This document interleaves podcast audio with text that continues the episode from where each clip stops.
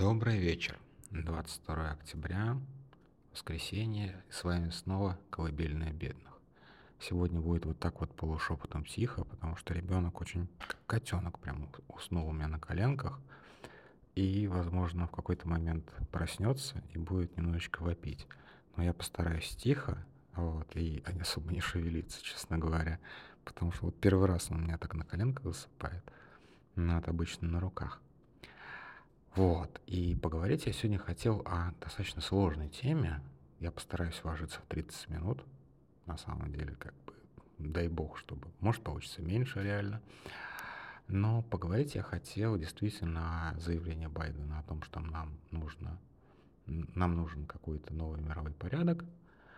И я честно скажу, действительно, действительно нам нужен некий новый мировой порядок.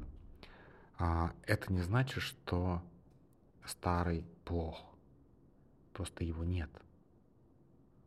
Де-факто его нет. А я сейчас немножечко проиллюстрирую свое, как бы. То есть мировой порядок это не значит, что предыдущий порядок был хорош. И новый порядок будет хорош. А, но как бы. Оль, я голосовух э, потише, пожалуйста. Ребенок в наушниках не слышит многодетный отец это тяжко. Так вот, а, а, это не значит, что новый мировой порядок получится хорошим. Он старый тоже был так себе, ну, прямо скажем, местами отвратительный. Но в нынешней конфигурации отсутствие мирового порядка, а наступило время идеальное для диктаторов. А для диктаторов, для а, клептократов, для любых, скажем так, суверенов. То есть люди, людей, которые благодаря вот этому самому суверенитету могут а, творить на своей территории вообще, что они захотят. Это мы сейчас буквально переживаем золотое время для диктаторов. И оно началось относительно недавно. недавно. Вот глядите, допустим, возьмем период холодной войны ранние периоды, более ранние периоды я брать не буду, потому что плохо в них разбираюсь и, как бы, что называется, не мой период, как говорят историки. Вот, ну, для меня, как для человека, интересующегося политикой, реально вот до 45 -го года, года мир, ну, немножечко, как бы, не понимаю я, как он был устроен. Там была вот, опять же, попытка Лига нации, э, Лиги наций, которая пыталась как раз сформулировать новый мировой порядок. А до этого были тоже попытки мирового порядка, так или иначе, там всякие венские конгрессы, вот это все, ну, you name it. А, то есть всегда какой-то, после каких-то больших войн или там, глобальных потрясений, всегда собирались и пытались установить некое подобие мирового порядка, договориться о принципах, договориться по понятиям иногда. То есть это, в общем-то, скорее норма, чем патология. То есть предложении нового мирового порядка нет ничего удивительного. Какой-то порядок всегда был. Сейчас его нет. Ну вот возьмем, например, период холодной войны. Есть ООН, да, а, где а, в принципе, как бы кроме, ну, в Совбезе, кроме Советского Союза, долгое время все были, ну, относительно прозападными. Но это как бы, опять же, в Совбезе, право вето, вы понимаете, Совбез изначально был собран так, что работать он ну не мог. И единственный раз, когда а, ООН, а, санкции ООН проводилась крупная военная операция, это Корея, а, там я третью или четвертую голосовуху, это удивительный факт, который я не, недавно для себя открыл, а, рассказываю, что там вообще-то вот не американские войска были, а войска под эгидой ООН воевали на Корейском полуострове. А как так получилось? Потому что, опять же, не первый раз этот факт говорю, а, Сталин объявил ООН бойкот в какой-то момент, обиделся. Поэтому в а, Совбезе не участвовал и вето не наложил. То есть это единственный, а, наверное, момент в истории, когда Россия, ну, СССР, по каким-то принципиальным по, по, эм, соображениям не использовала право вето, и это действительно как бы в тот момент ООН был дееспособным органом, который действительно мог а, уча не, участвовать, а санкционировать крупней, ну, прям крупнейшую военную операцию. То есть полнома... ну, не полномасштабную войну, конечно, но по, по, по нынешним меркам, вот как война в Украине, да, полномасштабную войну, то есть это была серьезная война а, на Корейском полуострове.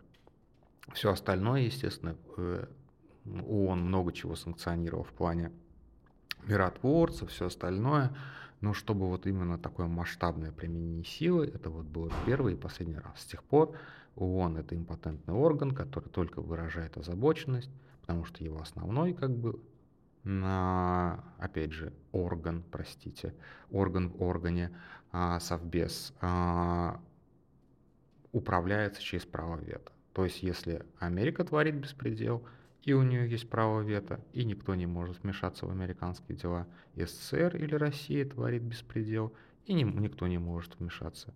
Или Китай, например, да, у Китая, да, Китай, есть же два разных Китая, и до, как, по-моему, 60 какого года, не помню. А, у кресла в ООН принадлежало Тайваньскому Китаю, и потом уже его как бы достаточно, ну как сказать, а, не очень хорошо отобрали у Тайваня и передали КНР. А, и ну, не то чтобы это большая ошибка, но вообще говоря, было лицемерием держать это место за Тайванем, и как бы во имя высшей справедливости действительно стоило отдать Китай. Но теперь у нас есть два таких как бы авторитарных режима в Совбезе ООН. Офигенно совершенно. И как бы, то есть даже если сейчас с Россией что-то случится, как бы в лучшую сторону она станет демократической, у нас все равно в Совбезе ООН останется абсолютно авторитарный Китай. Поэтому что-либо такое санкционировать, чтобы а, всерьез воздействовать на каких-то диктаторов, а, на это а, ООН практически никогда не способен. То есть ООН должно было быть управой вот на таких вот кровожадных шакалов, и ООН таким, таким органом не стало, потому что каждый диктатор, он не просто диктатор, а чья-то клиентела, соответственно, всегда можно найти себе патрона в Совбезе ООН. Или там через патрона. То есть, условно говоря, взять Башара Асада, вот он приклеился к России, позорище совершенно, вот как бы с точки зрения вот, истории, наверное, Башар Асад не войдет в учебники, ну, как бы российской, по крайней мере, истории, потому что это совсем такая, как бы, не, не наш регион, не наша война, все остальное, но вот как нам, как современникам этой войны, это вот такое позорище кровавое на свою голову прям напялили. Даже вот, даже вот говорю это на фоне а, войны в Украине, а то, что делал а, Башар Асад в своей родной Сирии, как бы со своим народом, это просто безумие абсолютное. Ну, то есть, как бы, Путину еще как бы стремиться и стремиться как бы до, до, а, до Асадов. Это просто как бы, это кошмарный диктатор. Но вот как бы нашел патрона себе в Совбезе ООН, и абсолютно как бы может плевать с высокой колоколи, может вырезать, вырезать все свое население вообще до последнего, и ничего ему за это не будет. А, возвращаясь, во время холодной войны диктаторы в принципе тоже могли себя чувствовать более или менее спокойно, безусловно.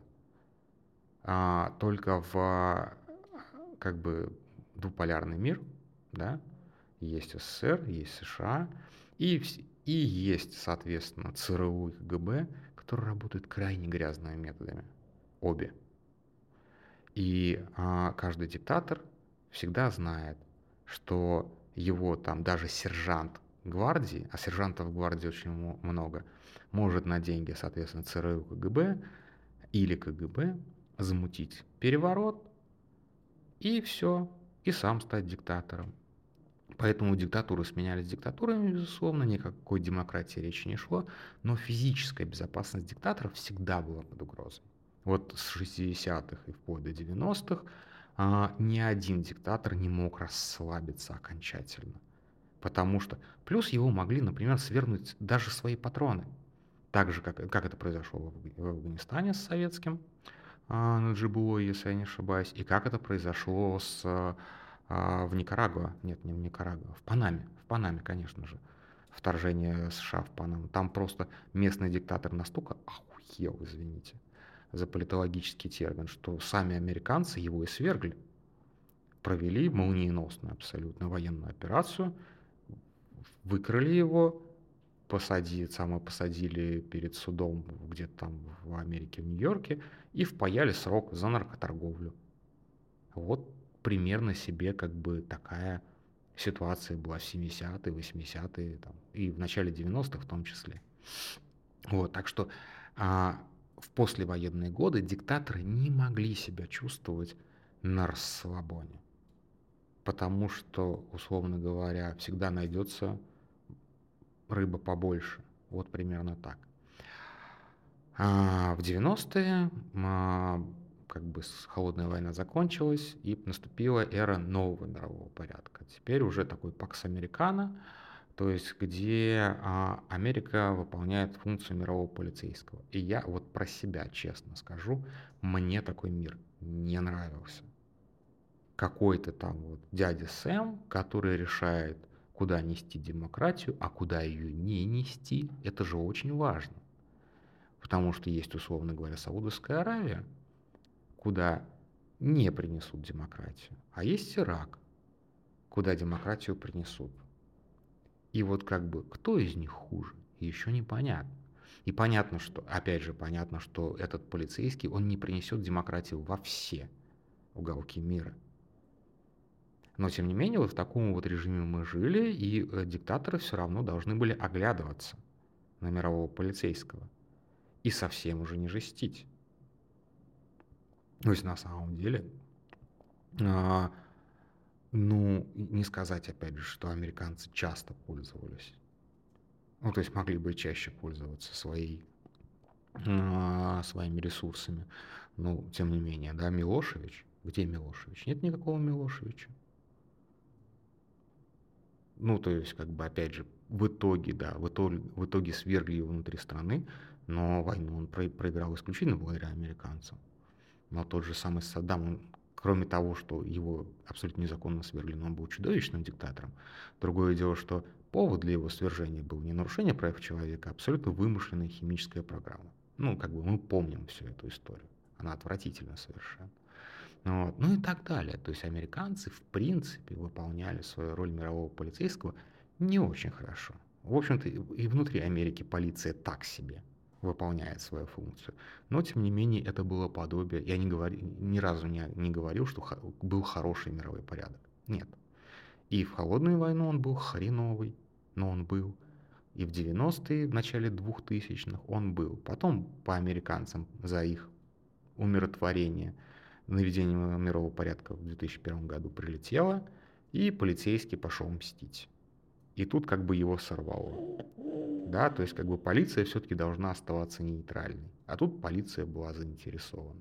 Опять же, Ирак, Афганистан, и на этом, в общем-то, мировой полицейский ты как бы и помер. Он стал таким же бандитом. А, и а, на самом деле а, для самой Америки стало ввязываться в такие операции политически неприемлемо никто сейчас не захочет ни нового Ирака, ни нового Афгана. То есть общество сейчас не одобрит даже самую справедливую войну, самые, справ... самые справедливые boots on the ground. Соответственно, мировой полицейский, он даже по внутренним причинам самоустранился.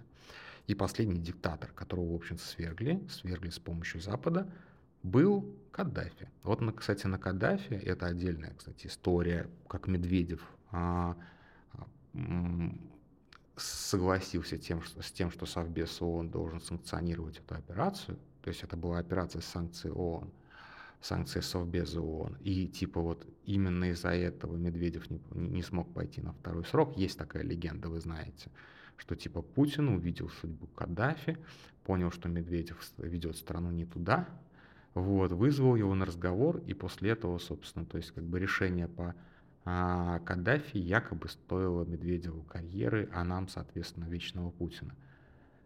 Я считаю, что это легенда. Это могло быть одной из, но тем не менее я, как бы, я считаю, что это немножечко легенда. Но последним диктатором, которого а, уконтропупил мировой полицейский, был Каддафи. И все.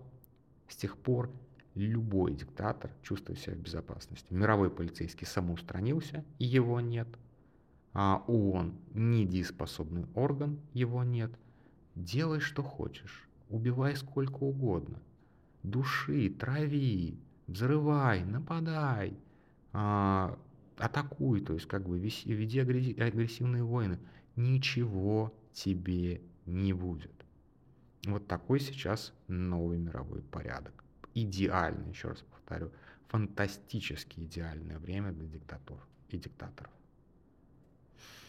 А, понятно, что так вечно продолжаться не может. То есть человечество, в принципе, рано или поздно, как бы не рано или поздно, а вот с какими-то периодами, то есть новый мировой порядок возникает, он потом существует там одно-два поколения, разваливается, происходит какой-то конфликт, после которого наступает следующий мировой порядок. То есть это не значит, что все, о, плохо, как бы все, конец света, нам пиздец. Нет, это просто вот как бы мы, мы, мы дожили, мы дожили до этой пересменки. В общем-то, если бы не, не в этом десятилетии мы до нее дожили, ну, да, дожили в следующем. Не в нашем регионе бы произошло падение этого мирового порядка, так в другом. То есть это как бы такая история. Ага, каким может быть новый мировой порядок? Разумеется, нужно разгонять, ну, то есть по итогам всего этого а, балагана, который рано или поздно закончится, ни, ни, как бы, ни в чью бы пользу он не закончился, по итогам, разумеется, нужно разгонять чертовы бабушки ООН. По крайней мере, в том виде, в котором он есть. По крайней мере, Совбез ООН точно. По крайней мере, нужно какой-то, какой, должен быть какой-то механизм, который преодолевает право вето. В том числе американское право вето. И американцы тоже не очень хотят лишаться этого права вето, вы тоже это прекрасно должны понимать. Потому что, опять же, с точки зрения Израиля, который клиент его Соединенных Штатов, голосование по очень-очень чувствительным резолюциям ООН, том числе как бы там по территориям все остальное, очень многие вещи Америка просто позволила Израилю сделать. Условно говоря, а, не было бы так сейчас, не было бы такого напряжения на Ближнем Востоке, если бы а, у Америки не было бы вето по каким-то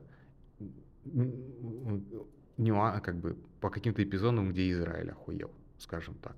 Опять же, я не лезу в этот вопрос, потому что я не разбираюсь. Надо просто читать эти а, заветированные американцами а, эти самые а, резолюции. Может быть, они шизовые, я не знаю. Может быть, правильно заветировали. Тут надо разбираться. Я не настолько глубоко в теме. Но, тем не менее, никто из Совбеза ООН не хочет, чтобы его лишили права вето. Потому что право вето — это реально просто управление миром. Вот, никто не хочет отдавать это на откуп а, Генеральной Ассамблеи. Но опять же, у американцев, ну, шире у демократий, а, Генеральная Ассамблея практически вот сейчас, на данный момент, ну, не сказать, что в кармане, но плюс-минус, да. Тут какая как бы, в чем уловка? Что а, если раньше, ну там до а, Второй мировой войны, а, я не знаю, как была устроена Лига наций, но полагаю, что очень сильно зависело все-таки от величия державы. То есть великие державы делили мир. По крайней мере, так это было до, до Первой мировой точно. А в, по, по итогам Второй мировой войны решили так, что, вот, по крайней мере, в Генеральной Ассамблее одна страна, один голос. Но на тот, стране, на тот момент на карте мира было ну, очень мало стран. Большая часть стран все-таки была колониями. Да? То есть сейчас там, по-моему, 188 или 192 страны, признанных ООН. Я не помню, но этот клуб очень сильно расширился. То есть если на момент создания ООН в нем было, ну, типа три десятка стран, опять же, врать не буду, проверять, как всегда, мне лень, то сейчас это просто безумное количество стран, часть из которых, типа, я не знаю, там, ну, острова Микронезии, где живет меньше, чем в средней там российской деревне, меньше, чем в Бахмуте погибло. А вот, в, на, на, вот в нескольких странах сразу. Разумеется, дипломатия в таких странах работает просто. Ты нам дай миллион долларов, а мы что угодно подпишем. Ну, так вот, например, а, Россия добилась признания Абхазии и Южной Осетии от Вануату. Ну, такой вот маленький-маленький остров где-то в Тихом океане, in the middle of nowhere. Нормальная совершенно история. Поэтому, соответственно, а, когда у тебя 190 голосов, и часть из них ты просто тупо можешь скупить, это тоже не должно так работать. Но отказываться от принципа, что все государства равны, тоже нехорошо. Потому что сразу же начнется как бы... Ну, вообще-то Совбез он сам по себе как задает некоторое неравенство, согласитесь. Вот, ну, я про постоянных членов. Но, тем не менее, сейчас как бы сложно вот об этом говорить. Опять же, да, а, Совбез ООН создавался из стран-победительниц. Ну, там, разумеется, не могло быть Японии или а, э, Германии. Очевидно, что сейчас ситуация изменилась. Очевидно совершенно, что а, Германия должна быть, если уж мы говорим о там, самых влиятельных государствах, очевидно, что Совбез ООН должен выглядеть сейчас иначе, чем после, в 1945 году. Ну, тем не менее, как бы о реформах ООН много кто чего говорит, а, никогда это ничего не будет сделано, пока ООН просто не отменят к чертовой бабушке целиком и не начнут с нуля, ничего этого не будет. Это то, четко надо понимать. А кризис мировой еще не достиг такой глубины, чтобы можно было говорить, а давайте снесем это ООН к чертовой бабушке. Так же, как после 1945 года сказали, нет смысла возрождать Лигу наций. То есть, как бы, мы все-таки сейчас в конфликтах, в множестве конфликтов малой интенсивности по сравнению со Второй мировой. У нас нет Третьей мировой, слава богу. Поэтому о новом мировом порядке, конечно, можно мечтать, но это только мечты. То есть дедушка Байден, скорее всего, ну точно не доживет а, до того, чтобы хотя бы начать вот это вот делать. Но совершенно вот, как бы можно без, как бы, без особых проблем это предсказывать. Ну, в предсказаниях же вы помните. Самое главное не называть, когда это будет. Ну, без проблем можно предсказать, что новый мировой порядок будет. Будет он справедливым? Нет, конечно. Он никогда не бывал справедливым. Будет он рабочим? Первое время, да. Первые там 10, 15, 20 лет он будет рабочим.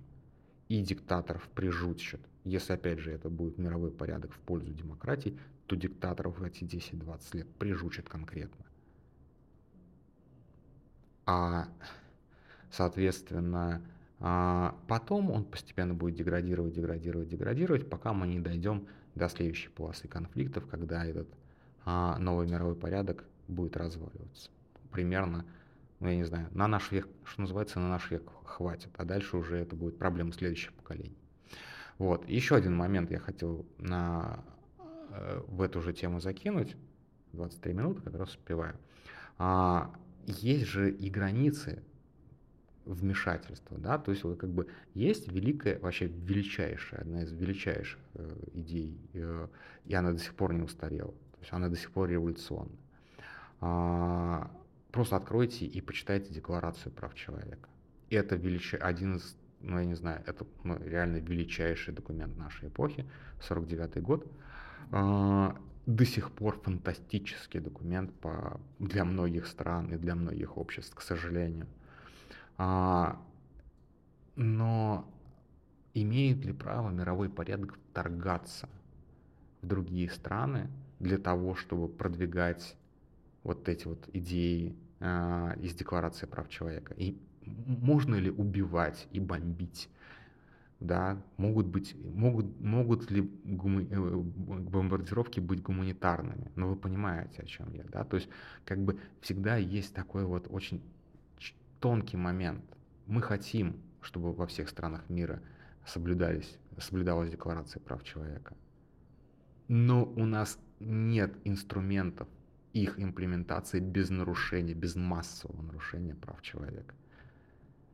Окей, иногда ситуация бывает такая, ну, как вот, как с Каддафи, как с Асадом, когда даже бомбардировки действительно становятся гуманитарными, потому что вот иначе будет гораздо хуже всем. и когда вторжение абсолютно оправдано. Но где эта граница? Вот где граница, когда мировой полицейский должен сказать, все, хватит, и достать свой доминал? Вот я сейчас приведу пример. Вчера посмотрел очень хороший видос э, про Южную Африку. А, там описывается, как страна, э, где был апартеид, где было чудовищное, чудовищно несправедливое общество, попыталась построить справедливое общество, но натолкнулась на коррупцию.